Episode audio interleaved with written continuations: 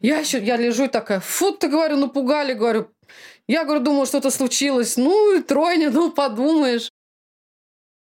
Есть это ощущение стыда, что ты родил нездорового ребенка. Многие говорят, Да. как это, тебя взяли с детьми. Да, да. Это не меня взяли, это мы его одинокого взяли в свою семью. Я говорю, я зна- знаю, что у нее рак. Она говорит, нет, не может быть, зачем ты раньше времени себя накручиваешь. Вот. Но утром уже, когда мы поехали делать УЗИ, диагноз подтвердился. Счастье многодетности. Ну это же как классно.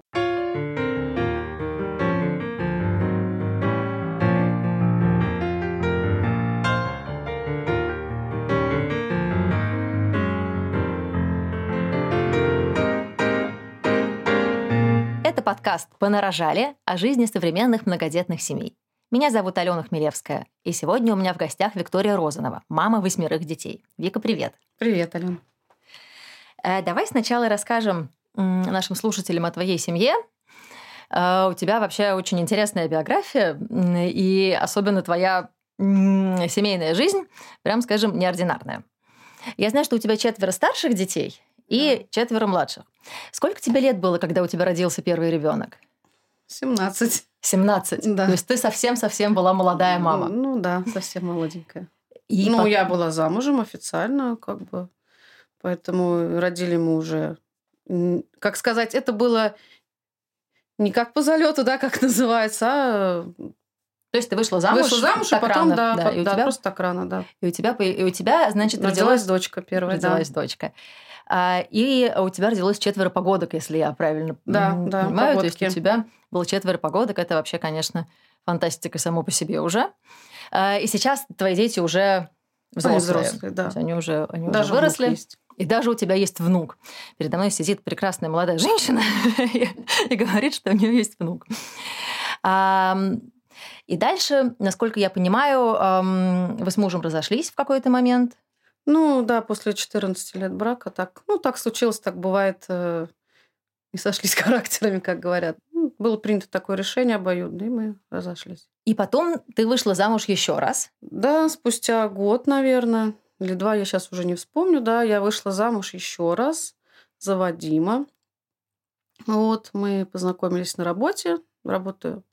Кем ты работаешь? Я работаю на скорой помощи фельдшером, вот, э, он тоже был фельдшер, вот, и так вот познакомились, и пошло-поехало, как говорится. Вадим не был ни разу женат, детей у него не было, и дети это была его мечта, вот, и И мечта вот. сбылась. И мечта сбылась, да. Так, так. Ну, и, и у вас родился не просто ребенок. А у нас родилась тройня. В общем, мечта сбылась по-настоящему. Муж, э, вот Вадим был, он был рад Он или был- он был в шоке? Как вы Э, вообще узнали об этом? Расскажи, Вообще как был он узнал. очень счастлив. Ну, на первом УЗИ, как обычно, да, ну, как они, да, у вас беременность там по такому-то сроку, ну, вроде бы двойня, придите через недельку. Мгм. Ну, мы думаем, ладно, приходим через недельку, у вас точно двойня. Все, ну, надо прийти еще через недельку, чтобы посмотреть, как там сердечки там у де- у детей стучат. Все такое прочее, так как двойня это уже осложненная беременность считается, да, и тем более, что это уже не первая, а пятая по факту, да, то надо, значит, на, наблюдаться. И мы, когда пришли через недельку, я до сих пор помню этот день, а, муж всегда ходил со мной на УЗИ, и, значит, врач такая поворачивается, говорит, ребята, я лежу и думаю, ну все, наверное, что-то случилось. Вадик так тоже весь испугался. Она так экран к нам поворачивает и говорит, ребят, а у вас тройня. Я еще, я лежу и такая, фу, ты, говорю, напугали, говорю. Я, говорю, думала, что-то случилось. Ну, и тройня, ну, подумаешь. Ну, и все, она Класс. повернула экран, да, показала нам всех троих. У меня даже есть это УЗИ э, с тройни, как она нам показывает. Вот, и это было, конечно, шоком, да, и... но до этого а, его мама говорила, что «А, Ребят, ой, было бы классно, если бы было бы трое сразу, каждому по одному в руки. И когда, конечно, Ничего себе. да, когда, когда мы потом ей позвонили, сказали, бабушка, ты наговорила, как бы, у нас не двойня там, а целая тройня. Наколдовала Вот бабушка. Да. В каком-то смысле. Напророчила. То есть все были рады. Все, и тебя Да. поддержал и, и муж, Были, да, и, муж, и бабушка, и да, бабушка. не было никаких. Единственное, был страх, выносить, как бы. Ну, ну, у меня уже есть четверо детей, погодок, да. Мне, не, мне не страшно количество детей. Страшно было за то, что как вот действительно их выносить, тем более возраст уже был постарше. Мгм. Вот. И только в этом плане, наверное, хватит ли сил, скажем так. Мгм. Мгм.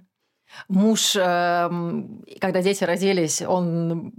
Как у вас были поделены обязанности тогда? Но изначально они у нас были на дохаживании, потому что так как срок был 32 недели, вот, и мы нас не клали в больницу, мы Филатовской Мгм. лежали, Мгм. дети лежали одни. Мы приезжали туда, и нам разрешали их посещать. И потом врач такая была очень хитрая, конечно. Она, наверное, боялась, что мы с тройней не справимся. Выписывала она нам их не троих сразу, а по одному. Давала Вот. время адаптироваться. Да, вот. И так это... Ну, вообще это было тяжело морально, потому что я не привыкла к такому, что ты рожаешь ребенка, и он не с тобой. Да, это да, очень... да. Это психологически очень, очень тяжело. Муж у меня работал сутки двое, график он не менял.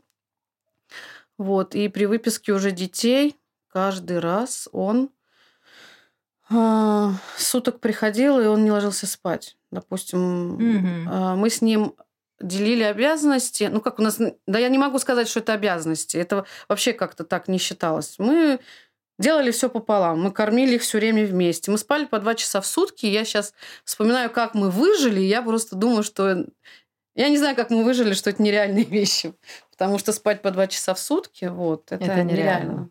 Да. Он гулять ходил все время со мной, э, с детьми. Ну, он еще боялся, что ну, дети такие, как бы, коляска, трое, Да. и народ у нас странный, вдруг украдут. Ну, потому что, ну, вот, Мгм. вот такой квочка был, да, переживал, что а я одна с этой большой коляской, мало ли что может случиться. Ну, это очень трогательно, мне кажется, это прямо здорово, что такой он включенный был папа. А скажи, пожалуйста, а когда вы узнали про диагноз Златы? Ну, как медики, э, мы понимали все, э, так сказать, плюсы и минусы этого тройного родительства, да, и понимали, что во- возможно э, может быть такой диагноз. Ну, диагноз ДЦП, да, который у нас оказался у Златы. Мы, ну, как приличные родители, естественно, которые переживают, ходили по специалистам, которые специализируются именно по ДЦП, да, там, к неврологам, делали УЗИ головы там каждый месяц. И, соответственно, ну, как бы врачи ничего не замечали. Они говорили, что у вас все в порядке, дети все здоровые. Вот. А потом просто мы увидели, что ребенок зависает. Ну, как, как будто раз в одну точку смотрит, да, и Мгм. это, произошло как-то резко. Она перестала на ручки опираться. Э, как бы вот в пяти с половиной месячном возрасте это произошло, да, и начали косить глаза.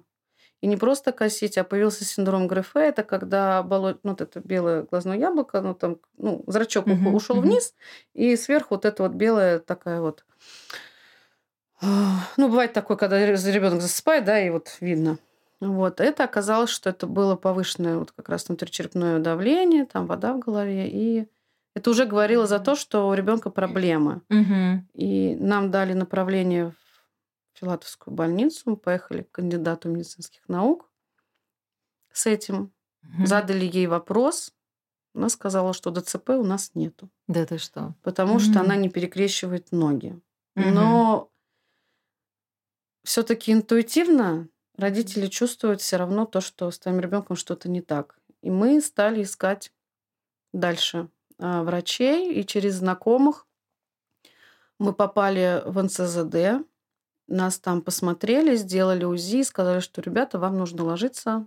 Положили нас сразу с тремя, потому что, ну, как тройня, и все-таки такой возраст, который, ну, нужно дообследовать, скажем так. Мгм. Мгм. И уже там нам поставили этот диагноз ДЦП в 7 месяцев. 7 Мгм. месяцев им Злате было. Но когда нам поставили этот диагноз, я просто не хотела в это верить. Я сравнивала с другими детьми. Я спрашивала мамочек, которые были в отделении, что а разве она похожа на ребенка вот, ну, с таким этим. Это было тяжело принять, Еще бы. потому что, ну, во-первых, ты первый раз сталкиваешься, да, с таким диагнозом. А во-вторых, я не скрою, мне было стыдно. Э, Возможно, невозможно, а все мамы, которые сталкиваются с особенностью детей, может, кто-то не хочет это признать. Есть это ощущение стыда, что ты родил нездорового ребенка. И начинаешь винить себя, и копать, и думаешь, почему так произошло, а почему именно со мной. И этот э, момент, он очень... Надо, чтобы был кто-то рядом, кто мог тебя поддержать. Угу. Вот. И хорошо, что если у тебя оказываются близкие, которые э, могут тебя настроить, что мы справимся, да, там, давай что-то придумаем. Неважно, возможно, человек не может ничего придумать, да, но он может что-то хотя бы сказать, да, и ты уже понимаешь, что ты, что ты не один на этом свете, да, со своей бедой, и поэтому тебе есть кому помочь. Кто тебя поддержал? Я сейчас, наверное, даже этого не вспомню. Кто меня, ну, с мужем мы как-то оба вот, ну... Нет, конечно, мы плакали. Плакали и я, и мама, э, и его там, и моя, и, и муж плакал. Он очень тоже у меня был человек такой, ну, сентимент сентиментальный, скажем так, особенно что касалось детей. Вот. И уже когда мы через два месяца легли, снова нас положили на до обследования, уже точно поставили этот диагноз, mm-hmm. что ДЦП. И тогда, ну, за два месяца я немного приняла его и уже сказала, что если вы точно ставите этот диагноз, оформляйте нам инвалидность. Понятно. И вы начали, собственно, я так понимаю, сразу заниматься нам повезло. Повезло в чем, что угу. те, кто а, люди, с которыми мы познакомились, и они нас направили в НЦЗД, а, они знали про такую реабилитацию, как войтотерапия. Угу. Угу. А оказывается, это войтотерапия, это первое, что вообще нужно применять а, принципе со всеми недоношенными детьми. Mm-hmm. В этой терапии показано всем детям, которые прошли какие-то родовые травмы. И показана она не спустя там три месяца или шесть месяцев, как говорят неврологи в поликлинике. Они, в принципе, многие даже не знают, что это такое. Вот. В этой терапии показано сразу. Почему я об этом говорю? Потому что, ну, это моя боль, скажем так, да. Когда mm-hmm. я пришла в соцзащиту и попросила дать какую-то направление в санаторий, да, то мне сказали, что санаторий для детей с ДЦП это в три года. Я говорю, ребят, три ну в три года, года это уже поздно. Да. Это все. Поэтому вся реабилитация это только как раз тот случай, это, где это действительно тот... после трех уже поздно. Да, и вся реабилитация нужна, вся реабилитация ложится на плечи мамы и папы. Ну и если есть э, хорошие родственники. Ну, как хорошие, в том смысле, что кто может помочь. Это финансовая сторона.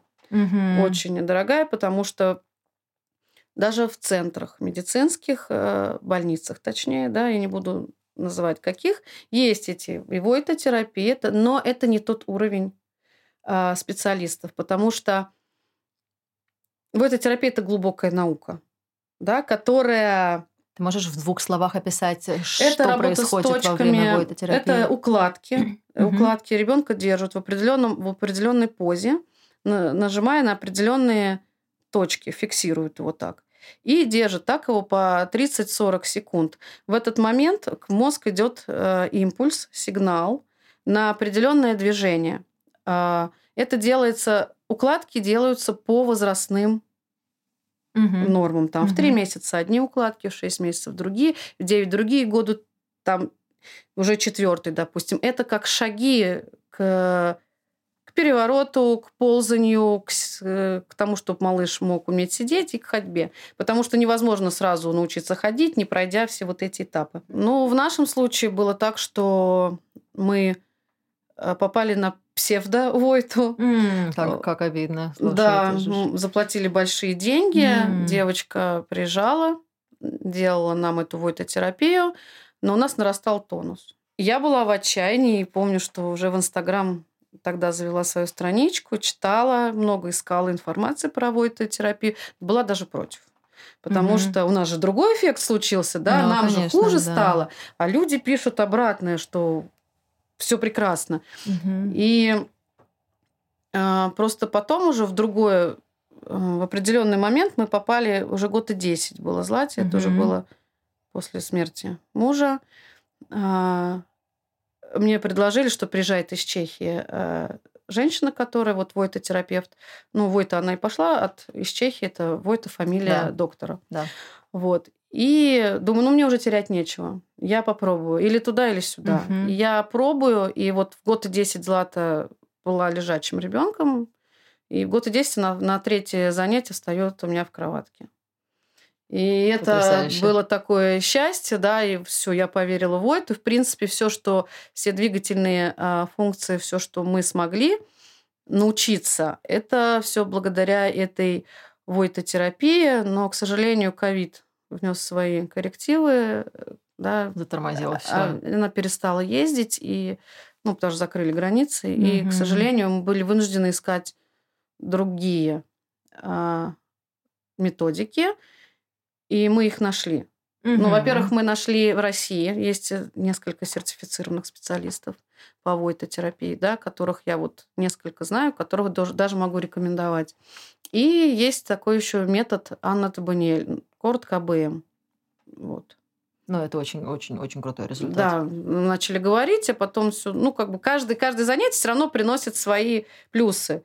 Нет такого, что, да, каждому ребенку там все заговорят. Нет. У каждого ребенка открывается свой потенциал от определенной, что от войтотерапии, допустим, что от АБМ. Мгм. Круто, я очень рада, что ты, опять же, не сдалась, а продолжила и продолжаешь всем этим заниматься. Я представляю, сколько для этого, для этого надо силы моральных и сколько для этого надо ресурсов финансовых. К этому мы еще вернемся, а а я тебя хотела спросить, чтобы мы продолжили вот этот биографический блог. Ты уже сказала, что ам, муж умер, когда Да. детям было сколько? Год и три. Год и три. Сможешь об этом рассказать? Ну, думаю, да. Ой, муж умер не мгновенно, как это сказать, ну, скоропостижно, да. Мгм. за пять дней, как бы, ну, просто заболел живот. Ну, панкреатит сначала поставили, оказался панкреонекроз. Вот. Тема больная в, в плане того, что, ну, во-первых, то, что все это быстро, в это просто не верили, мы молились, мы ждали и надеялись, да, что, что такого не может быть, и что он обязательно выживет. Но, к сожалению, панкреонекроз – это 90% летальных исходов. Поэтому, ну, как любой человек верит и надеется, да. Конечно. Но я скажу, здесь это, возможно, тоже немаловажный момент, а, когда муж, так сказать, умирал. Ну, мы люди верующие, да, мы позвали батюшку, он пособоровал. Вот, и потом, значит, а, я читала Акафист ангелу-хранителю, а там как-то что-то все про смерть. Я звоню батюшке, говорю, батюшка, ну что как-то вот все вот прям про смерть. Я так не хочу, чтобы он умирал. И вот всё так плачу, ему рассказываю. Он мне сказал очень важную вещь, которую, я думаю, что нужно услышать э, хотя бы единожды, что когда умирает человек, и мы переживаем, да, и плачем, и говорим, как я буду без него, это эгоизм. Вот так вот он мне сказал. Это Мгм. эгоизм. Мы думаем, как мы будем без него, но мы совершенно не думаем о том, что как человек этот, э, что Богу уготовано ему совершенно другое, что Мгм. оставшись жить здесь, допустим, да, может произойти намного худшие какие-то вещи, да, которых мы, может быть, будем жалеть. И что, ну, человек умирает, каждый человек умирает в свое отпущенное время, когда он готов. И вот эта фраза меня она держала. Но все-таки получается, что ты осталась вдовой с тремя маленькими С детьми. маленькими детьми тремя, Причем да. с, с одним ребенком э, с С- диагнозом ДЦП, что да. мы понимаем, и что шесть я это... вышла на работу на скорую. Сутки трое. Мне помогала сестра. Мгм. Вот она приезжала, ну, у нее она работает парикмахером, и она могла строить свой график. Поэтому она приходила, приезжала там, сидела сутки, потом, допустим, я приходила домой, спала я после суток только в обеденный сон детей, а им год и шесть там спали они. Ну, график еще такой. Конечно. Опять же, вспоминаю, думаешь, а как это вообще могло Вот, просто я тоже это смотрю и думаю, можно как? было это выдержать, да? Но благо, что мне сестра, вот сестра, она меня просто помогала выходить из... Я с ней плакала, она со мной... Ну, она всегда была рядом, там, на телефоне могла там, да, со мной э, часами сидеть, там, пока я там Мгм. вот выговорюсь. Немаловажный момент, да, когда человек... Но э, со мной была мама Вадима еще. Мгм, мгм. И я понимала, что ей тяжелее, чем мне, как Мгм, матери. мгм. Да, все-таки супруг это супруг, и это большая утрата. А когда ты теряешь своего ребенка, неважно в каком возрасте, ей еще тяжелее. Мгм. Вот. И поэтому я старалась там как-то держаться, ее там приободрить, например, да, и как-то мы с ней вот так вот э, сроднились, что, ну да, возможно, что дети как бы тоже, они тоже помогли выйти из этой, так сказать, ну, заботы. Заботы, ты, э, конечно, ты ложишься спать, и у тебя все это накатывает, да, а когда Мгм. заботы, заботы, заботы, ты вроде как-то день держишься. Да, ты не можешь себе позволить лечь и лежать лицом Да. к стенке, потому что у тебя дети, и тебе надо вставать. Да, тебе и- надо вставать и делать, и Мгм. не просто делать, а тебе нужно лечить ребенка, идти дальше, и, Мгм. и, и работать нужно ради того, чтобы их и, и надо и накормить, и напоить, и э, все реабилитации платные. Вот Мгм. еще тогда, когда было, грубо говоря, пять лет назад, уже эта реабилитация стоила 40 тысяч. Поэтому Конечно, это огромные все, деньги. все зарплаты, да, там, которые все уходило на, на занятия каждый месяц. Как ты тогда... Спойлер, предполагала ли ты тогда, что ты еще раз выйдешь замуж? Думала ли ты вообще на эту тему? Я, да, я почему-то сразу, я знала, что я выйду замуж. Мгм. Почему? Ну, почему? Потому что думала, наверное, что Бог меня все-таки как-то не оставит. Ну, потому что у меня трое маленьких детей, мне тяжело, да, ребенок с особенностями. А самое интересное, что когда муж умирал, да, я помню, я плакала, я говорю, Вадик, говорю, я, ну, я ему говорила, что я не смогу без тебя, что я буду делать. А Он мне говорил, не плачь, Бог тебе поможет.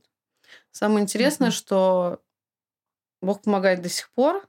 Я Мгм. каждый раз вспоминаю и думаю, что как-то, наверное, он сверху там помогает нам, так сказать, продолжать эту жизнь на земле. Да, мы Мгм. за него молимся, чтобы ему там было хорошо. Классно, что ты продолжаешь ощущать его заботу в каком-то... Ну, смысле? он мне снится, у нас какая-то связь поддерживается. Даже перед тем, как выйти замуж, он приснился, что пришел домой. Я Мгм. ему сказала, Вадик, а он у меня был очень ревнивым таким человеком. И я говорю, Вадим, говорю, ну ты же понимаешь, что я не смогу их вырастить одна, это тяжело. Он сказал, я все знаю, я пришел с ним поговорить. Это ты про второе замужество говоришь, да? То есть тебе накануне твоего второго, накануне твоей Третьего. свадьбы, третьей Да, свадьбы, да, третья третьей свадьба, да. свадьбы, тебе при- приснился... Приснился он, да. Потому что я переживала очень, что что он там, ну, ну, все равно же думаешь, они там все видят, да, там, как вот он, человек, Мгм. да, вот. Вот так вот было, и он мне до сих пор снится, и снится как вот вживую там. Даже, ну, у меня, слава богу, сейчас муж не ревнивый, я могу рассказать ему и сны, и все. Вот, ну, прям обнимает, вот как в жизни происходит. Мгм. Получается, что... Ну, мне почему-то кажется, что Господь нам дает такое, такую встречу. Мгм. Во сне встречу с людьми, потому что когда ты просыпаешься, ты реально ощущаешь, что ты с человеком повидался. Это какое-то какое такое кайфовое чувство, которое, ну, Мгм. оно помогает жить дальше просто. И не забывать, самое главное, что не забывать того человека, любимого, которым ты... И как мне кто-то тоже спросил, как же так, ты его так любила и снова вышла замуж? Ну, ребят, любовь, она разная. Конечно. И, и детей мы любим по-разному, да, и мужей мы любим по-разному. Никто не умаляет этой люб- не уменьшает этой любви э, к покойному супругу, да, это остается память, любовь та, Конечно. которая была, она остается там, в сердце, а здесь ты уже живешь жизнь, продолжаешь жить и как бы любишь уже по-другому. Ты сказала, что ты а, была уверена, что ты выйдешь замуж снова. Да. А, и здесь это мне скорее необычно слышать, потому что, ну, так уж как-то в России у нас считается, что мужчины не любят женщин с детьми, особенно с детьми проблемными. Они от них э, сбегают. Выражение там «женщина с прицепом» – это, в общем, тоже такое выражение ходовое. А, вот как у, те- как у тебя это получилось? Ну, познакомились мы, как сейчас, сейчас знакомятся все. И знакомиться я так не хотела через интернет. Потому что для меня как бы реальные встречи, да, и реальное какое-то знакомство, оно более более на поверхности, но более реальный как бы. А, а в интернете, ну, я вообще недоверчивый человек. Ну, ты не знаешь, кто тебе пишет, что пишет, как он там вообще, что о себе там он себе представляет. Но сестра меня уговорила подписаться на православные знакомства mm-hmm. на страничке ВКонтакте.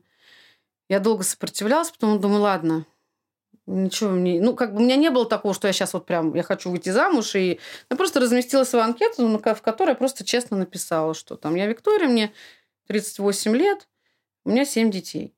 Да, там, ну, у меня четверо взрослых детей и тройняшки маленькие. Ну и как бы все. Писала много мужчин.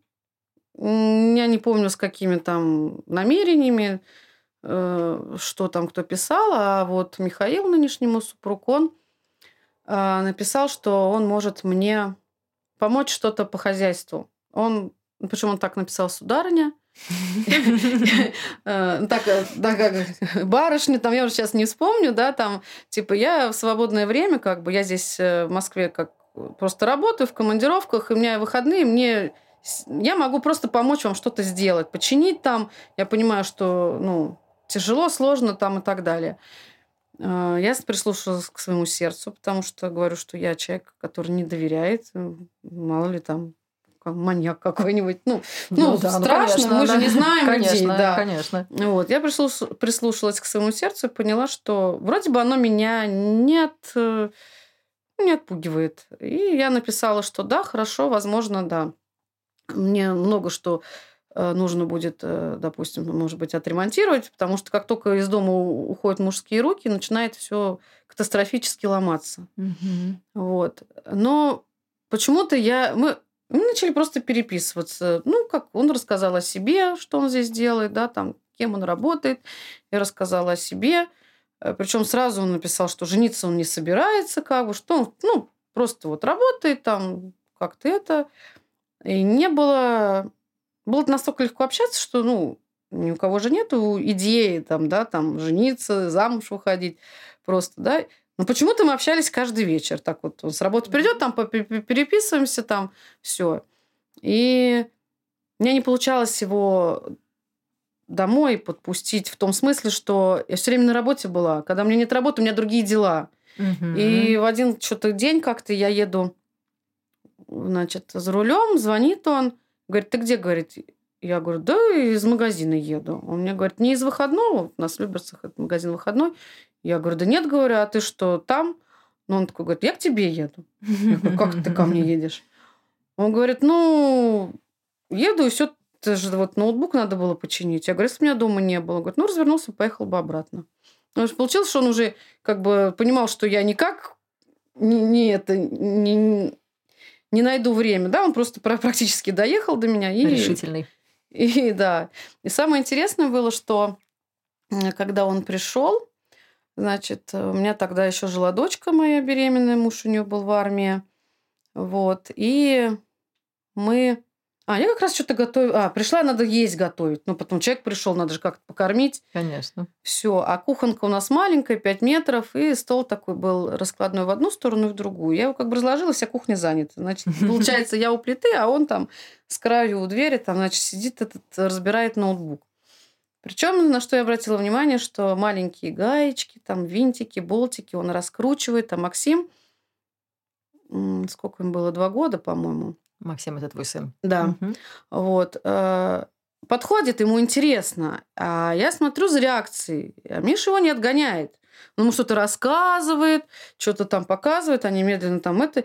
Э, я человек по натуре такой, что как это, отойди, не мешай, и быстрее сделаешь. И нет, я вот на это обратила очень внимание, что он э, умеет, как сказать, обращаться с детьми. Угу. Вот. И, а я готовила есть, и такая вслух просто произношу, надо же, говорю. А, я засмеялась, я говорю, надо же, говорю, как интересно. Как муж и жена. Жена есть готовит, муж ноутбук ремонтирует. Ну и все, мы поужинали. Не было никакого стеснения. Я уже потом обратила на это внимание. Обычно, когда ты идешь на свидание, ты я думаю, как любая женщина, обращаешь внимание, как ты села, да, да, как да. ты ложку подняла, там, вил, вилку, там, как ты пользуешься приборами. Нет, все было настолько просто, как будто мы я не знаю, сто лет знакомы, или Мгм. просто, может быть, когда ты не имеешь этого человека как э, какого-то будущего там, да, супруга, да, а просто тебе все равно, да, и на самом деле это важно. Мгм. Я думаю, что своего человека ты именно так и чувствуешь, когда тебе перед ним не нужно выделываться, да, Да. скажем так. Ты просто сам собой. Ну и потом возраст у меня уже был не 20 лет, да, уже под, грубо говоря, под 40, и мне э, как бы я точно знала, кто мне нужен, да, и Мгм. строить из себя как бы э, белую пушистую э, девочку уже как бы не... Ну, человек должен знать, что, ну да, я, я ну, характер взрывной бывает, да, там я могу и как-то вспылить, и это, ну, я отходчивая, но не было такого виляния. Мгм. Притворства никакого, Да. получается. А самое важное, что уже потом, когда... Просто после вот этого ситуации, когда он приезжал чинить ноутбук, э, получилось так, что переписка уже перешла на другой уровень, и почему-то так оказалось, что мы уже переписывались о том, что мы планируем как бы встречаться и, Мгм. Допустим, возможно, там это, ну, как-то строить семью. А самое интересное в этой ситуации то, что а, я его спросила, а, как вот э, так получилось, что ты, ну, что по-другому все как-то вот э, после этой встречи произошло. А он говорит, ты, говорит, готовила, заплакала Злата. Злата, которая ДЦП, дочка моя. И я, говорит, э, это как раз было тот момент, когда она еще не умела вставать в кровати. Мы Мгм. как раз только начали вот Мгм, эту вот мгм. терапию. И она, он подошел, а она, говорит, упала в кроватке. Ну, или я не знаю, что она там делала. Может быть, она пыталась встать и упала. Он говорит, она заплакала, я подошел ее поднять. И, говорит, ее глаза меня остановили. И я как сначала как глупая женщина подумала о том, что дети его как бы, да, остановили, привлекли, ну как, пожалел. Да. Но я была не права. Почему? Потому что дело в том, что мужчина должен полюбить сначала детей. И если он Мгм. полюбит детей, то а, тогда брак получится крепким. Почему? Потому что не приняв детей, брака не будет. Можно Мгм. любить женщину, но не, не полюбив ее детей, ты не будешь э, счастлив в этой семье. Также Мгм. и э, когда, допустим, наоборот, да, ситуация, когда женщина идет к мужчине с детьми, Как интересно. должна про- сначала произойти именно какая-то привязанность к детям, Мгм. чтобы не было вот этого. Ну это же это доверие даже, Да, то да, что да. э, мужчина принял ребенка, ну как принял в том смысле, что он тебя принял с детьми, да, я люблю такую фразу, что это как да, у нас говорят э, с прицепом, да, Да, женщина, да. и мы, и он тебя взял. Многие говорят, Да. как это, тебя взяли с детьми. Да, да. Это не меня взяли, это мы его одинокого взяли в свою семью. Потому что у меня, и как у любой женщины с ребенком, это уже семья. Поэтому мужчина Конечно. приходит уже в семью, а не берет тебя там с этим прицепом. Это мы их берем, Принимайте все. принимаем, принимаем в свою семью. Потрясающе. Мне очень нравится вот эта твоя позиция. А, И а, здорово, что ты... Вот эта вот история про то, что он сначала... Что, мужчина сначала должен полюбить детей, это потрясающе глубоко, потому что обычно как-то действительно считается, что вот если он полюбил женщину, то и детей тоже должен вроде как принять. Но часто это ворачивается потом Это- тем, что мужчина их просто терпит в каком-то смысле. Но хорошо, если терпят. Мгм. Потому что я думаю, что бывает же, что и не терпят, и все равно, ну, как бы... В, в этом случае получается, что ребенок преданный несколько раз. Да. Потому что, допустим, а, либо первый муж ушел, например, да, ну, или умер, или ушел, это раз, это все равно а, потеря для ребенка это потеря. Конечно. И если огромное. пришел второй человек, э, да, отец, и он уже думает, что отец, да, там, и что-то опять у матери не получается, и муж уходит, это двойное предательство. Мгм, мгм. Это Вот. опять потеря. Это вот опять потеря. Это для психики взрослого. ребенка. Нет, конечно, есть случаи, когда а, вроде бы казалось бы все нормально, люди живут а, во втором браке, да, но что-то случается и разные бывают ситуации, да, и опять же а, жить во вред детям тоже нельзя, если есть там ну, кто-то, я не знаю, ну может, дерутся там мужья или еще Мгм. что-то. И жить ради этого тоже не стоит. Здесь должна быть, как говорится, такая тонкая, Мгм. тонкая грань, когда нужно понимать этот момент. А, Мне было сложно со свекровью. Это мама, мама Вадима, покойного твоего мужа, мужа. да. Мгм. Я боялась, э, как сказать, ее, ее реакции. Потому что, да, это было быстро после нашего знакомства с Мишей. Получилось так, что мы с детьми уехали в Тунис на море, а, приехали и потом поехали к Мише домой к родителям. А, когда мы были в Тунисе, я просто бабушке сказала, говорю, бабушка, говорю, вот Миша, говорю, который вот нас в аэропорт отвозил, помог нас, от- отвез, да, там с детьми. Я говорю, он может помочь э, по дому, а, вот, говорю, там в гараже там полы постелить, говорю, ты хотела. Я говорю, у него есть свободное время, он может помочь. Она, да, ну хорошо. Мгм. Получилось так, что она мне звонит, там, ой, Вик, там, ты знаешь, Миша такой молодец, он там это починил, мы решили, значит, дом не делать, мы там вот в квартире лучше. В общем, они мне готовили сюрприз. Так. Вот. И она там, я его ночевать оставила, я ему там покушать приготовила. Я так думаю, что происходит вообще? Настолько это было странным. Но Миша такой человек, который умеет... Он не лебезил перед ней, он перед ней не это. Просто, как бы, да, он сказал, я устрою все так, что ба- бабушка... Ну, как устрою? Как бы я сам все скажу. Не то, что устрою, я Мгм. сам ей все скажу, чтобы ты не переживала, как бы... Вот. Когда уже приехали, бабушка, да, я была на сутках, и Миша ей позвонил, сказал, бабушка, нужно поговорить. Но не успел поговорить, что-то его там на работу вызвали. Она меня спросила, что Миша хотел. Э, типа, жениться, что ли? Я говорю, я не знаю. Говорю, но я, если он мне пред- сделает предложение, я не откажусь. Потому что, ну, он человек с положительными качествами, да, не пьющий человек, который работает.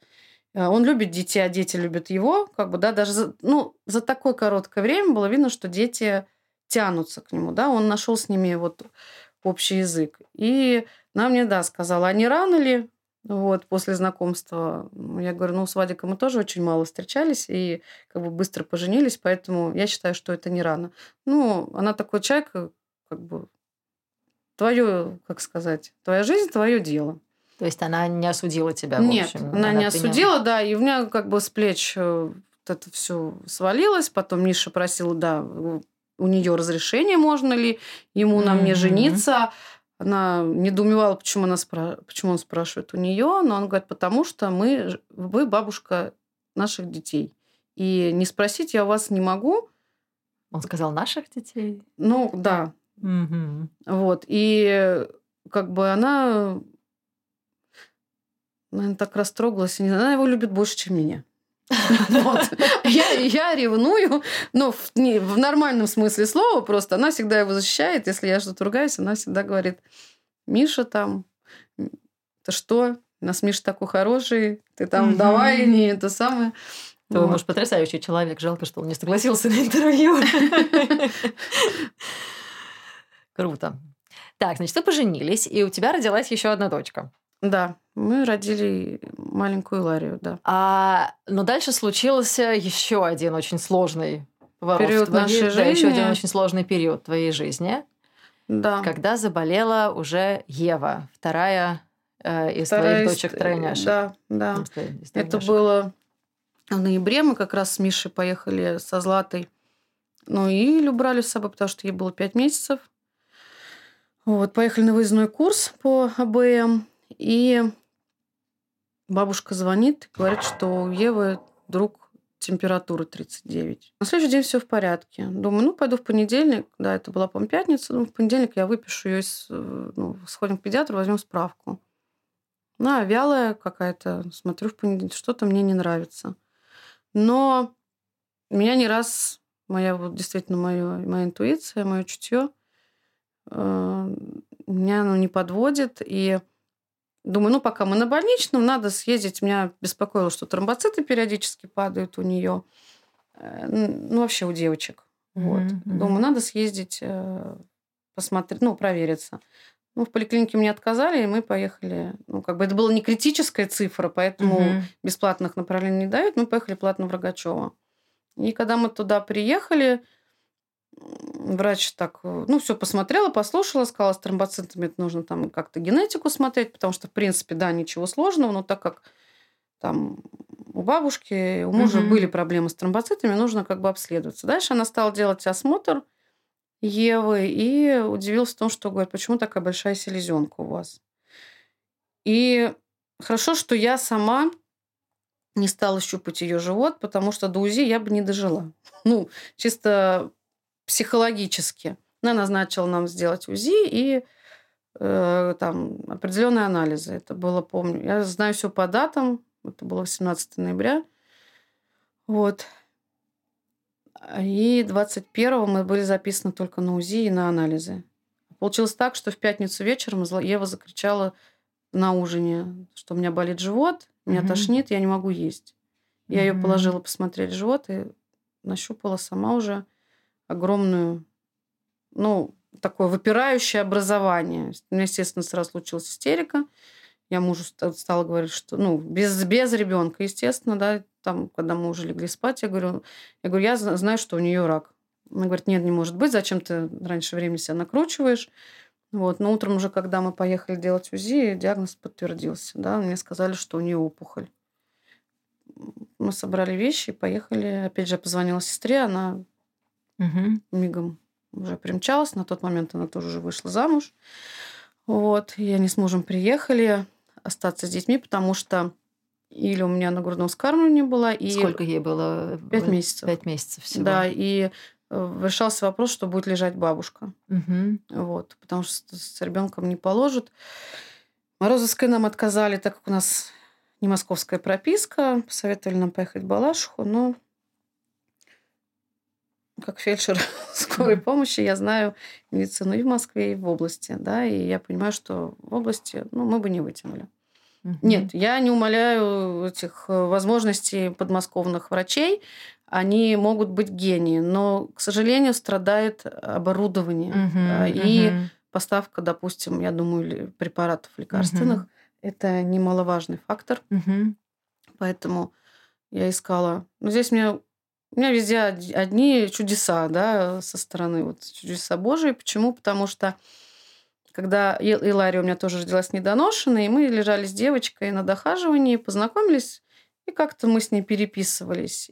Я в Инстаграм выставляю, что помолитесь, там у меня у ребенка нашли опухоль, и а, наша Татьяна, которая по АБМ, она сказала мне, что у нее есть подруга, которая тоже была онкология у ребенка, она посоветуется, где они оперировались. И, а эта девочка скинула мне телефоны врачей. Но я не обратила внимания на них, потому что мне уже обещали тоже через сестру, там, что мы будем лежать в РДКБ, но только через неделю. Но уезжая из Морозовска, они нам сказали, что если случится что-то критическое, то, значит, вызывайте скорую, и вас повезут в Балашиху. И в воскресенье поднимается температура 38. Угу. И я понимаю, что я, я не знаю, критическая это в нашей ситуации или не критическая. Я начинаю... А, и как раз присылает мне Татьяна историю Э, значит, этой мамы с дочкой. Та пишет, что все хорошо, мы выздоровели, мы оперировали солнце у профессора Шароева. И я понимаю, что мне нужно посоветоваться с врачом. Я открываю Инстаграм, думаю, сейчас вот там фамилию открою, кого она мне прислала, хотя бы позвоню кому-то в воскресенье, спрошу, что делать. И я из э, этого списка вижу фамилию Шароев. И я понимаю, что это знак. Угу. И я звоню ему. И я и он тебе отвечает в воскресенье? Да, он мне отвечает в воскресенье. Я сама как медик, я понимаю, я извиняюсь. Я говорю, доктор, простите меня ради бога, сегодня воскресенье. А, я вас беспокою, врачи не любят. На что он мне говорит? Ну, врачи все разные, как бы ситуации разные. Что у вас случилось? И мы начинаем с ним общаться, он меня спрашивает все подробно, я ему рассказываю, в, пере, в перемешку плачу, а, рассказываю, что Морозовской нас не взяли, я не знаю, что нам делать. А, вот. И он меня, значит, успокаивает и говорит, так, ладно, не будем думать, э, что, какие диагнозы ставить, пока я сам лично не увижу, что это за опухоль и образование, я ничего вам сказать не могу. Звоните заведующей, спрашивайте, говорит, я научный руководитель, потому что клиники, а вам нужно лечь, спрашивайте, какие нужны документы и все такое прочее, чтобы лечь Так. в больницу. И он говорит, ну скажите, что вот я дал телефон, я, поз... я еще помню так ручку, еще подождите, подождите, Тимур Ахмед, сейчас я там... Он, мне... он так спокойно просто мне говорит, ну вы же можете мне потом перезвонить. Я нет, нет, ну что вы, это опять вас отвлекать. Он говорит, ну, у нас с вами весь вечер впереди. Мгм. Меня это настолько поразило, то, что человек в воскресенье снял трубку, разговаривает со мной спокойно и ждет, когда я найду ручку, вот, что я в таком вот была просто замешательстве. Я позвонила заведующей, она мне сказала, какой пакет документов нам нужно собрать. Э, Это был ковид, все было гораздо сложнее. Но утром мы уже в понедельник, в понедельник мы уже лежали. Какой диагноз в итоге вам поставили? Диагноз нам поставили до предоперационной, он был все равно под вопросом, потому Мгм. что по биопсии тоже невозможно э, поставить точный диагноз. Нам поставили нефробластома, это рак почек. Мгм. И уже когда нам сделали первую операцию, нас шла шесть с половиной часов. Ждать было невозможно сложно. Еще бы. Вот. И пришел профессор, и вот прям, прям, как сказать, на руках показал, да, что было с этой почкой, какая была. А, На химии опухоль хорошо уходила. Почему Мгм, делают мгм. предоперационную химию? Чтобы уменьшить опухоль, и было проще ее оперировать. Но она ушла так, что она ушла в почку какими-то там Мгм. фрагментами, и получилось так, что он делал пластику этой почки, и он говорит, я ее собирал как яблоко. Ну, так все прям на пальцах это все показал, да, и говорит, было кровотечение, на что, он говорит, мне все коллеги сказали, что Тимур Ахмедович, удаляем почку, все. Он говорит, нет, я рискну. Мгм. Кровотечение они остановили, и операция, слава богу, закончилась благополучно. Ему удалось сохранить Ему почку. удалось сохранить почку. Да, он ждал утра, он еще говорил, теперь главное, чтобы она заработала. Мало сделать операцию, да, Мгм. там главное, чтобы она начала функционировать. И бабушка рассказывает, что а, утром, когда он пришел в реанимацию, а, значит, сразу сделали УЗИ, и он как ребенок радовался, что почка работает. Вот. И, конечно, многим в чате с девочками, кто с нефробластомами, а, кто-то уже прошел лечение, ну, разные там мамы, мгм, а, писали мне, что Шароев рискует.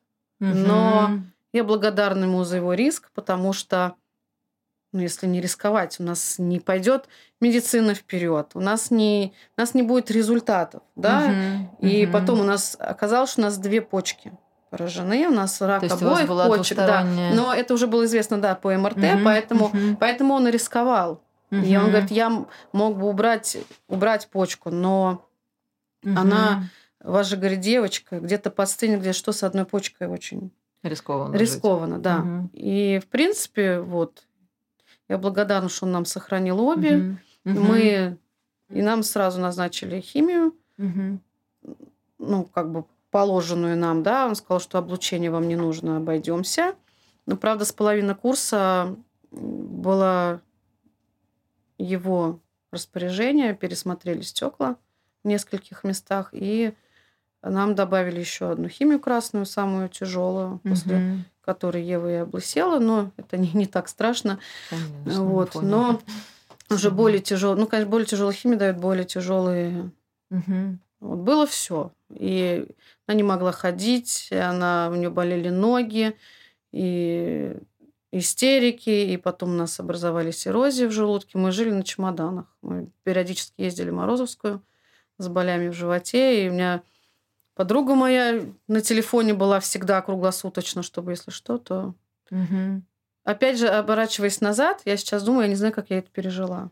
Вот я как раз тебя хотела спросить, потому что я представляю себе, э, когда ребенок с таким сложнейшим диагнозом, э, но и у тебя, кроме больного ребенка, есть еще трое маленьких, да, а, которым тоже нужно внимание, которые, которых тоже нужно заботиться. Как? Вот Ну да, остается тогда- с которой нужно Да, реабилитироваться. Конечно, Но- маленькая грудная. И, и как вот как тогда, что тебе помогло держаться? Что мне помогло? Ну, поддержка мужа прежде всего, потому что он где-то не, не выходил на работу, да, приходилось как-то э, график свой менять. Он ездил с малышом, тоже туда было нельзя заходить. С малышом угу, он сидел угу. в машине. Угу. А я бежала в больницу, там отвозила что-то, хотя бы повидаться с Евой, потому что с декабря по февраль включительно нас не выписывали, не выпускали. Угу. Вот. Так И долго. Долго, да. Ужас. Вот, ну вот с мужем мы вот так вот вдвоем. Тогда угу. у нас еще не было помощницы моей, ну как бы, угу. которая есть у меня сейчас. Вот вдвоем мы вот так вот с ним. Но опять же приезжала сестра периодически, угу. помогала, выручала. Угу. И как-то вот мы так все держались на плаву все вместе. как вам удается справляться вот с этими расходами невероятными? То есть я понимаю, что и расходы на реабилитацию непомерные, и в принципе много детей – это много денег. Да? То есть тут куда деваться. Как вы, как, как вы все это вывозите? Из бытовой точки зрения и из финансовой? Ну, с бытовой точки зрения у нас как команда сложно. У нас нету обя... Ну, в принципе, конечно, вся основная там в плане там готовка, уборка там, ну, все лежит на мне. Да, бабушка у нас не готовит. Нет, если я попрошу, конечно, она приготовит. Но у нас нет такого, что э, кто-то что-то делает, а кто-то не делает. С мужем мне повезло, потому что э, он никогда не, приходя с работы, не ложится на диван, как, как когда рисует на картинках, да, там или чаще всего рассказывают женщины. Э, муж принимает полное, как сказать, он дома так же, как я. Угу. Я всегда всегда возмущалась, что чем мужчина отличается от женщины. Такая же голова, такие же руки. И в чем проблема, да, приготовить поесть, убраться или помыть ребенка или, так, или сделать что-то еще. Обязанности у обоих родителей абсолютно одинаковые, поэтому что-то делает муж, что-то делаю я. Каждый может попросить э, друг друга там заменить съездить там за кого-то. Ну, нас еще выручает то, что у нас бабушка за рулем. Угу, да, конечно, угу. она по городу, но это тоже большой плюс, потому что угу. она может где-то куда-то там отвезти детей или съездить там в лабораторию, отвезти там э, анализы там угу. детские или еще угу. что-то, где-то все время на подхвате. Вот. И, э, конечно, меня научил муж учиться просить. Вот это очень важный навык. Да, он очень так... Это Михаил, да? Да, вот нынешний да. муж он научил, научил меня ну, вот э, просить, чтобы я просила, потому что он мне всегда говорит, я вижу, что ты раздражена, что ты кричишь. Я понимаю, что-то не так. Но я же, говорит, не понимаю, что у тебя случилось. Учись говорить, что, допустим, все, Миша, я устала, допустим. Угу. И ты мне, говорит, скажи, я тебе, да, ну, как бы, да, я договорюсь на работе там. Ну, благо, что работа позволяет. Угу, угу. А, руководить своим графиком, скажем uh-huh, так. Uh-huh. Вот. И поэтому, когда я уже говорю, все у меня накипело, я устала, он мне говорит, так, чтобы это утром ушла, вечером пришла и вообще не приходила. Иди делай, что хочешь, иди отдыхай там. Uh-huh. Какой, слушай, да, потрясающий да, он мне совершенно спокойно иди встретиться с подружкой, иди посиди, по, поговори. Потому а он что... в это время с детьми? Он в это время с детьми. Сам? Сам. При всем Супер. том, что он не любит, чтобы я звонила и спрашивала, как вы там. Потому, ты ушла, все, ушла, иди отдыхай, все, голова твоя должна тоже отдыхать, потому что смысл ты будешь мне звонить. Причем он прекрасно справляется. Он делает, э, мы переехали в дом жить, и он, у нас там много что нужно делать, потому не был, это была дача, и поэтому там много всяких моментов, которые нужно делать и делать. Угу. Звоню там, все равно, конечно, я не могу не позвонить, я спрашиваю, что, как он там справляется. Вот. Он там, пусть там пообедали, спать легли, там, и слышу, что он что-то пилит, угу, что-то угу. там стучит молотком, успевает что-то делать. Да, бабушка угу. в огороде там сажает. И, конечно, у меня а, появилась э, ну, моя помощница, моя подруга няня, как я ее называю. Подруга няня, как здорово. Да, вот. Ну, э, тоже слышала, есть у нас одна мамочка, она психолог, у нее есть тройняшки тоже. И у нее был вебинар, на котором она рассказывала, что нужно уметь делегировать э, дела, обязанности, иначе мама будет не в ресурсе, да, как сейчас так, модно говорить. Да, да, да. Если мама не в ресурсе, у нее нет сил, то угу. она не сможет э, как сказать, обеспечить здоровое детство детям. Да. Ну, грубо говоря, орущая мама без конца ну, так нельзя, да, и Мгм. помню, она рассказывала, что у нее там есть няня за какие-то там небольшие деньги, я слушала, думала, ну, это вот э, тебе так повезло. Да, да, да, да, понимаю да, тебя. да, кому да, мне так не повезло. Ну, как, думаешь, ну, нас же так много таких людей, которые не могут, это целое состояние, да, Да, не оплачивать себе няню, няню, тем более, да. что мы знаем, что там час с одним ребенком сколько стоит, а тебе нужно их там умножить на 4 Да, и да. так далее, допустим. И так случилось, что подругу э, у нее была реорганизация э, фирмы, в которой она работала, и, грубо говоря, она осталась без работы. А я понимала, что ей нужны деньги, и мы просто сошлись на той сумме, которую я могу ей оплачивать, а она за эту сумму может у меня работать. И так получилось, что мы вот уже сколько, года два она у меня, наверное. Мгм. Но мне с ней легко, да. Мгм. Мне опять же повезло, потому что Ну, вот я мне не уверена, нужно что везение не бывает на ровном месте. подруга, да, как бы, да, мы с ней всю жизнь, мы прошли с ней все радости, все печали, все прошли с ней, и поэтому легко она, она может приготовить поесть, она может убраться, мне не нужно ей ничего говорить, как бы, да, там, и все это за ту сумму, которую я могу, могу платить. Вот. Соответственно, да, вот в принципе, если хорошо ну, подумать, а, то можно найти помощницу. Почему? Мгм. Потому что есть также, да, какая-то бабушка у тебя в Мгм, доме мгм, на этаже. Надо просто присмотреться. мгм. Потому что многие мамы, все, конечно, думают, что я так не найду. Конечно, я Най- тоже так на- думаю. да. найти возможно. Вопрос в другом. А мама не хочет этого Мгм. сделать, ей не дает это сделать какие-то убеждения. Вот, вот это вот я привыкла все делать сама. Вс- мгм. Любая мама думает, что я это сделаю лучше. Да. И не может переложить а, какую-то часть обязанностей на, на Мгм, человека, который мгм. может тебе помочь. Мгм. Но это нужно обязательно делать, Абсолютно. иначе ты не выживешь. Абсолютно. Особенно если у тебя э, есть родственники, за которыми нужно ухаживать, если у тебя много детей, тебе нужно уметь э, делегировать свои обязанности, отдыхать и, и крутиться. И знаешь, мне кажется, здесь важно еще... э, Я сама такая мама, которой сложно делегировать. э, И мне кажется, здесь еще важно отметить, что действительно, когда мама думает, что я сама сделаю лучше, никто не сделает так, как я, это правда. Никто не сделает так, как она, и она действительно сделает лучше.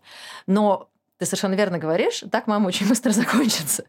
Поэтому важно, мне кажется, здесь смириться с тем, что это будет не лучше, не так, как она делает, но это будет достаточно хорошо.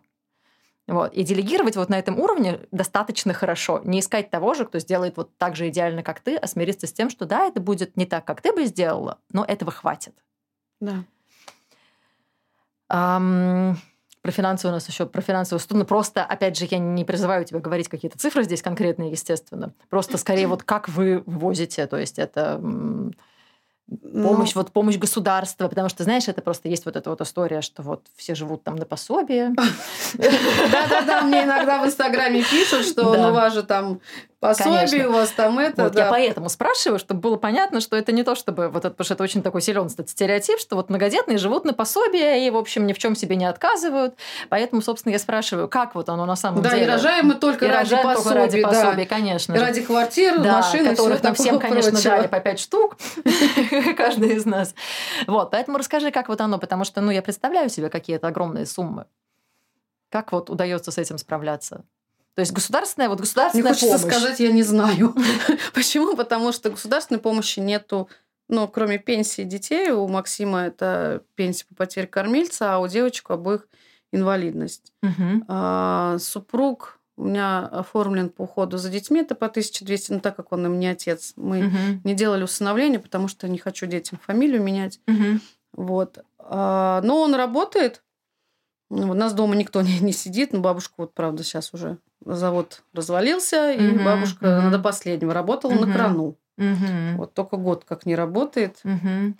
Вот. А так, э, в принципе, конечно, когда я была одна, Мгм. и э, у меня была уже страничка в Инстаграм, Мгм.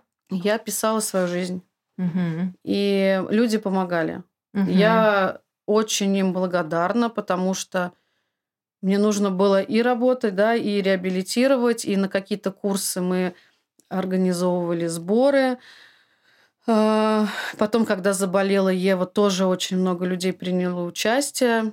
Всегда молюсь за благодетелей наших, потому что очень обидно, что ты не можешь поблагодарить каждого человека, который тебе помог, да, вот приходит там какая-то сумма, ты даже не знаешь, кто это, Мгм. да, человек это сделал от души, и это, это настолько трогает, были разные случаи, которые просто да, доводят до слез таких, что э, я хочу сказать, что эта ситуация дала мне понять, что хороших людей Мгм. гораздо больше, чем, как мы думаем, да, чем Мгм. плохих. Люди, людей добрых очень много. Инстаграм это сила, хоть она сейчас и запретная, да, там считается какая-то. Это скольким детям, да, и взрослым можно помочь благодаря этой страничке, скажем так, потому что, к сожалению, да, наше государство, оно не может нас обеспечить, ну, как многие говорят, оно не обязано там, да, Мгм. ваших инвалидов содержать, и почему мы свои налоги тоже так люди Так, говорят, так, так почему мы даже свои говорят. налоги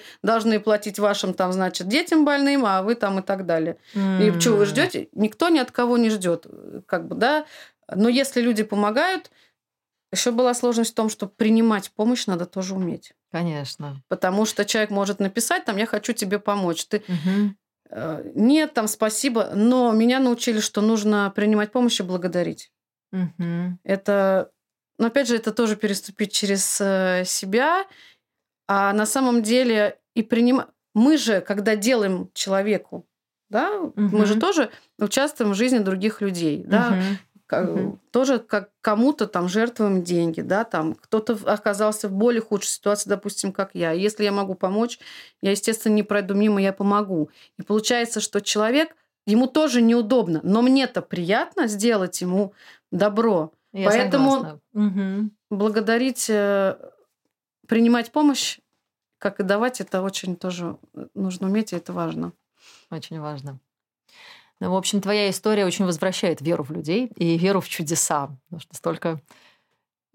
Ты, каждый это очень много говорила о том, что случилось чудо. Да? Случилось прям чудо, да. Но еще вот хочу сказать то, что многие говорят, а как, вот действительно, да, как ты справляешься, как Да. ты, даже не то, что как ты там физически справилась или, да, там физически, Мгм. возможно, мы как-то терпим, Да, и да. мы, у нас включается турборежим Да. у матерей, да, мы Да. можем там не спать, мы себя настроим, все, я не сплю, я там не ем, Мгм. я пашу. А, просто у каждого человека, если нас взять, ситуация бывает хуже, чем у тебя. И Мгм. я всегда говорю так, что ты меня вот, ты посмотрела на меня, да, и подумал, у тебя хуже, чем у меня, я же еще ничего. Я посмотрела на кого-то еще, да, у него хуже, да, чем у меня. И получается, мы как маленькие пазлы, которые складываемся друг в друга, тем самым подерж... незаметно поддерживая вот, вот, вот этот вот потенциал того, что ты у кого-то хуже, значит, я, у меня все, слава богу, еще там, да, там, Мгм. каждый друг друга, и вот оно, цепочка такая идет. Соответственно, Мгм. мы там, кто-то помолился за того, у кого хуже, да, так кто-то помог. Опять же, ты узнал кому-то хуже, ты Мгм. предлагаешь свою помощь, чем ты, Мгм. чем ты можешь, и опять же, все дается по силам, потому что, смотря на других э, детей с другими диагнозами, я всегда думаю, ну, я бы не смогла. Мгм. А они, смотря на меня, думают, что я бы так не смогла. Поэтому, а, когда меня спрашивают, они думают, за что твой ребенок болеет, да? Так спрашивают всегда, даже. да. Ну, каждая мама, даже когда заболевает ребенком, спрашивает, за что. Мгм. Мгм. Всегда он обращается даже если неверующий э, к Богу, там, да, к Вселенной, за что. Это не за что, а для чего.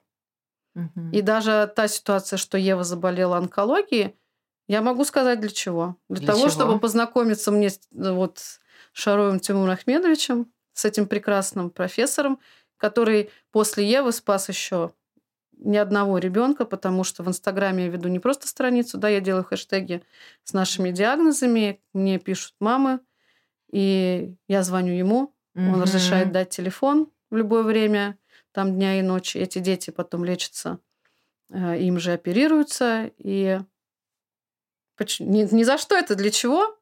Мамское сообщество – великая сила. Вот что я хочу Да, сказать. Да, да. Я тебя, знаешь, вот что еще спрошу. Ам, спрошу тебя, какие у тебя приоритеты в родительстве. То есть, а, что для тебя? Понятно, что когда у нас много детей, а, наверное, мы не можем каждому ребенку дать вот все, что нам хотелось бы, да, знаешь, бывает, когда вот один ребенок, то там в него вкладывают прямо и, и бассейн, и скрипка, там и языки. А, конечно, когда у тебя много детей, естественно, ты не можешь это сделать, просто чисто физически даже. А, во-первых, переживаешь ли ты как-то из-за того, что вот ты там кому-то чего-то не додаешь, я в кавычки это слово беру, э, или нет? И что для тебя самое главное? То есть где ты думаешь, что вот это я хочу дать моим детям обязательно, все остальное, в общем, не так существенно. Вот где твои приоритеты? Но так как я воспитываю второе поколение своих детей, да, Так, мне есть да. чем сравнить. У меня есть старшие дети, да, которые уже э, там одной 25, другой 24, там 22 и 21, да, и ты понимаешь, что у тебя есть чем сравнить, да, и маленькие 6 лет, там, и 3 Мгм. года. Мгм. Во-первых, взрослые дети мне сейчас говорят, мама, а зачем ты меня водила на музыку? А зачем там я ходил на спорт? А зачем я еще туда ходил, сюда? И вообще ты меня таскала в бассейн, я стеснялся, и мне там было очень плохо. И все такое прочее. Мне вот нужно было английский, мне то вот все. Ты никогда не будешь... Получается, ты делал все это зря. Ты пахал, ты возил. Я как вспомню, одного везешь, второго забираешь, третьего в это время везешь. Вот это вот кру- круговорот, Мама как белка такси. в колесе. Мгм. Да, он оказался, что они сейчас выросли, говорят, мама, а зачем? Мгм. Вот а зачем? Думаешь, действительно, а зачем? И самый важный момент, что да, сейчас с маленьких я... Ну, во-первых, я физически не могу никуда возить. И когда у меня возникает такая мысль, что я что-то не додаю детям, говорю, у меня очень хороший муж. Он мне все время говорит, что счастливее от того, что ты, они будут куда-то ходить, они от этого не станут. Так же, как и я неслась, что хочу, чтобы Злата научилась ходить. Он мне просто тормознул и сказал, что посмотри на нее, она счастливый ребенок.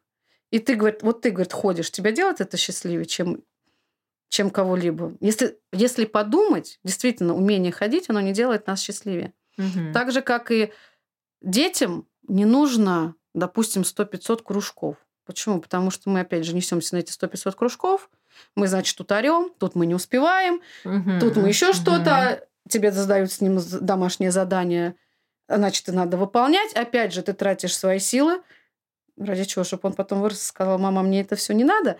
Ну и даже не для этого, а то, что ребенку, возможно, просто хочется лучше вы- выделить это время дома, да, Мгм. Мгм. почитав с ним книжку или просто сходив на прогулку, не несясь никуда и не, и не крича на него, да, чем вот именно сходить, какая-то тетя там позанимается с ним, да, там порисует, полепит и еще что-то сделает. Просто более органично, когда ты с ребенком на одной волне и ты умеешь его слышать, да, его потребности. Ты отдаешь ему частичку своей души. По себе скажу. У нас с сестрой произошел разговор э, тут однажды. У меня мама очень строгий человек, моя мама. Сестра у меня двоюродная. И мама меня таскала по кружкам. Но она не умела и не умеет меня любить. Мгм. А ее мама всегда... Меня мама никогда не хвалила. А ее Мгм. всегда Олесенька, Олесенька, ты моя любимая, ты хорошо Мгм. танцуешь, хорошо поешь. И у нас не состоялся разговор, когда я говорю, Олесь, вот ну, обижаюсь на маму, так, так и так, а она... Зато тебя мама водила на кружки. А я ей говорю, Олесь, а зато тебя мама любит. И это я на себе испытала, и поэтому я знаю, что любовь мамы, она важнее, чем э, какие-то кружки. Ну, возможно, это чисто мой взгляд. Это не отменяет там полезности, нет, это не нужности от- да, всяких там нет, если ребенку в занятий, радость, конечно. Конечно, конечно, Да. если позволяет время, позволяет Да. маме спокойно там, да, Да. отвести свой... Это, конечно. Но, Но если мы говорим не- про приоритеты, Да, да. у нас сначала идут отношения, а потом уже там а по потом мере уже сил. по мере сил, да, и возможностей, потому что, конечно, может же и няня, если у кого есть, да, водить ребенка на какие-то секции. Ты мама спокойная, ребенок пришел, ты э, Да. время уже с ним Классно. проводишь. А, скажи, пожалуйста, а как дети ладят друг с другом? Есть ли у вас а, ревнуют ли они? Особенно, знаешь, вот я просто думаю, что когда один ребенок а, болеет, то, естественно, получается так, что ты с ним больше времени проводишь, больше им занимаешься, и как это другие переносят, потому что они маленькие, им тоже хочется внимания. Есть ли у вас эта проблема ревности детской? Еще какая? Конечно, есть. Почему? Потому что Злата она не умеет ходить, ей нужно внимание. Ева, она болеет, да, там э, тоже не трогай, там не, не, не бей там и все такое прочее. А маленькая, она просто маленькая. Ей нужно все уступать, и получается, что Максим у нас бедный, который э, как настоящий мужчина, да, там он должен все терпеть, все выполнять, там, ну как выполнять. Мы особо, конечно, не требуем, но мы понимаем, что он, ну как сказать, физически он помощник, да, и мы часто с бабушкой просим там, Максим, принеси там молоко, сбегай там туда-то, сбегай там сюда-то, он, э, соответственно, все это делает, но, возможно, это не есть плохо, да, он э, тем самым там учится все равно как-то э, помогать, взаимодействовать там с нами, да, вот. Но опять же, это нельзя так, чтобы, да, ты отобрал детство у ребенка, он тебе только там принеси, подай, нужно компенсировать. Э, он же так, так и говорит, вы меня не любите.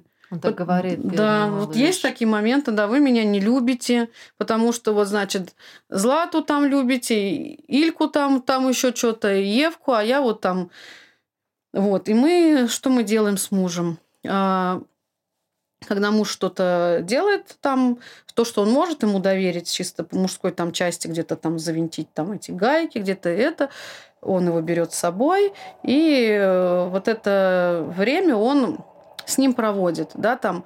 А, и спим мы, конечно, тоже пока что с детьми, хоть они уже и большие, да. Mm-hmm. Миша спит с Максимом, потому что они ложатся, что-то там могут обговорить, поговорить. А, почему мы их не откладываем? Даже, скорее всего, из-за того, что а, ну, чтобы дать каждому, с кем-то спит бабушка, да, там кто-то спит со мной. Получается, что с каждым ты, пока ты засыпаешь, да, там то ты колыбельную там споешь, то ты там сказку прочитаешь, идет хотя бы вот такое общение, потому что днем невозможно уложиться вот в эти временные рамки. Дел настолько много, что ты не можешь.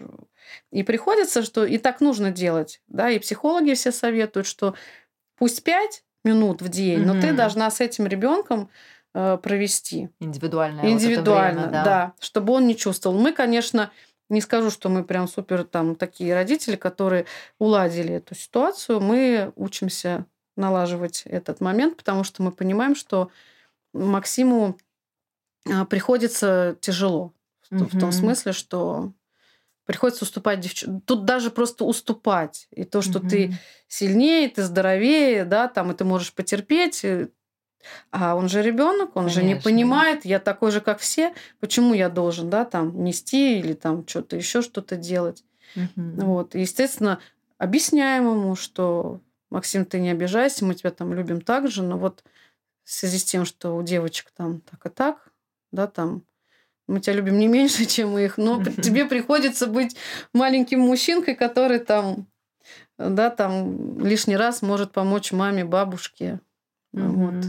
Угу. Вот такая ситуация, конечно, да, есть. Даже старшие ревнуют.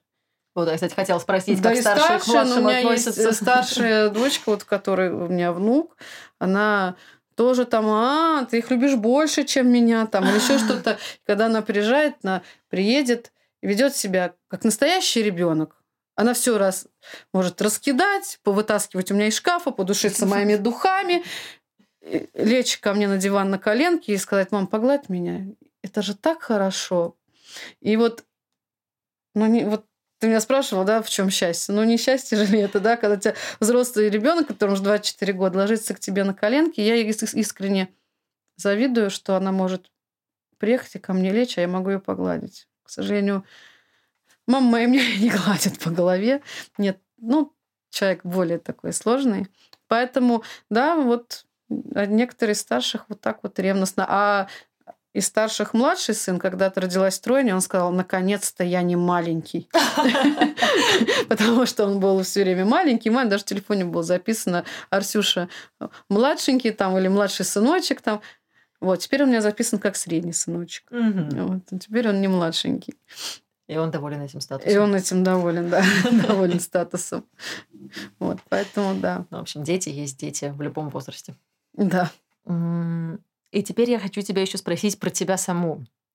А, потому что чуть-чуть у нас уже времени остается. А, насколько ты успеваешь даже не то чтобы заниматься, но э, ощущаешь ли ты, что вот в материнстве твоя самореализация, или у тебя есть еще какие-то устремления, э, ну, ты фельдшер по профессии, да, насколько ты сейчас в декрете? Ну, уже Всё выхожу, еще, уже да, выходишь. Мая, да. То есть как тебе это, то есть насколько для тебя это, насколько для тебя важна профессия, э, важно ли тебе какая-то самореализация вне семьи? Или это скорее финансовая необходимость, а вот э, в материнстве ты себя ощущаешь наиболее полно реализованной? Как у тебя это? Есть ли у тебя какие-то хобби, на которые сейчас, может быть, не хватает времени, да, которые ты откладываешь, какие-то дела, которые ты думаешь, вот сейчас я там не могу себе позволить, а вот дети подрастут, и тогда вот я бы хотела заняться вот этим. Ну, я тоже тут недавно думала об этом. Хочу сказать, что декрет – это время для творческих возможностей, скажем так. Потому что в декрете мама находит, как сказать, наверное, какие-то у нее открываются а, другой потенциал. Я, допустим, начала шить. Угу. Я никогда не... Ну, как бы что-то я там в детстве там что-то делаю. Я вообще человек творческий. Там, ну, вязать, вязала, да, там что-то, может, когда-то шила. Да, а в декрете я вот начала шить э, лоскутное одеяло. Начала с них, после лоскутных одеял начала шить одежду, купила себе оверлок. И это настолько меня, так сказать, затянуло, что я вообще думаю, стоит ли мне возвращаться на скорую. Да, потому что, ну, это вот это интересно. Не пошив там один день, я уже начинаю день для меня прожить зря, потому что вот ну, нас, это настолько затягивает.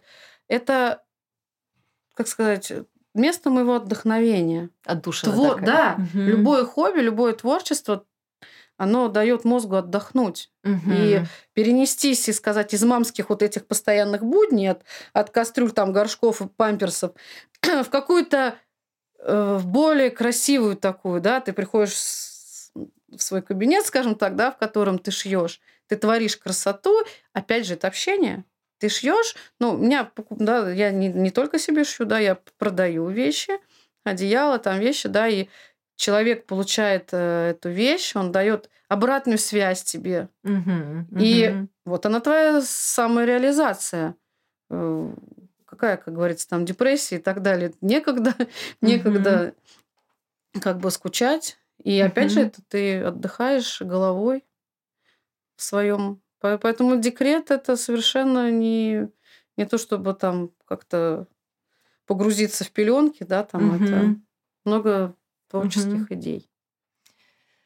Я сейчас тебя слушала и думала, что у тебя суперсила выстраивать вот эти вот связи с людьми, и через Инстаграм, и через вот твои э, творческие вот эти вот э, то, что ты шьешь и тоже даешь людям, да, то есть у тебя какой-то все время такой взаимообмен да. а потом, ну, э, смотри, происходит. Допустим, ты подарила вещь кому-то, да, угу. или тебе подарили, допустим, какую-то тарелку. Угу. Беря эту тарелку, ты все время думаешь об этом человеке. Угу. Каждый раз. Для угу. меня это какое-то целое таинство.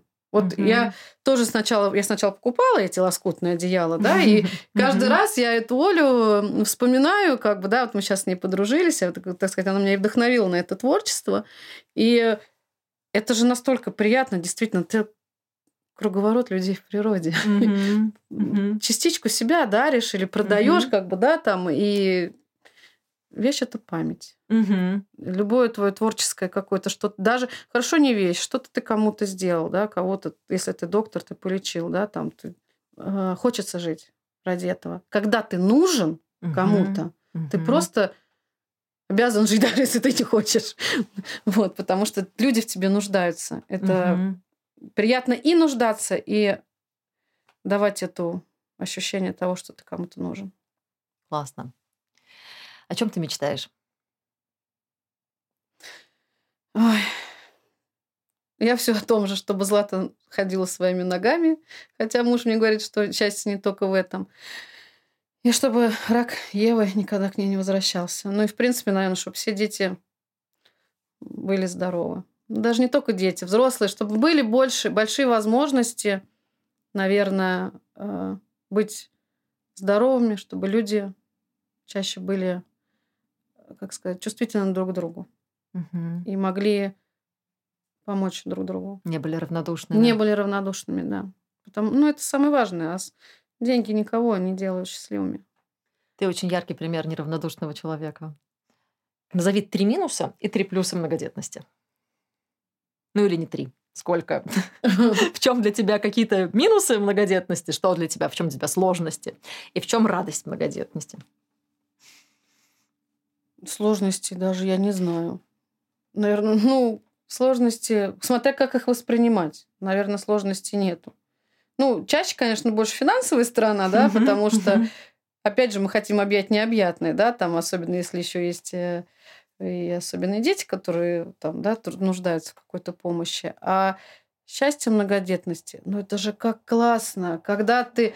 Я отмечала вот свой день рождения, да, вот 43 мне исполнилось, и я позвала своих э, взрослых детей, и мы танцевали с сыном, э, значит, э, на танцполе, и ну, блин, ну это классно. Это, ты молодая женщина, у тебя вот такие сыновья, такие лбы там под 2 метра, девчонки большие, а ты на, на их фоне выглядишь такой еще молоденькой такой девочкой. Не все верят, что ты уже и бабушка.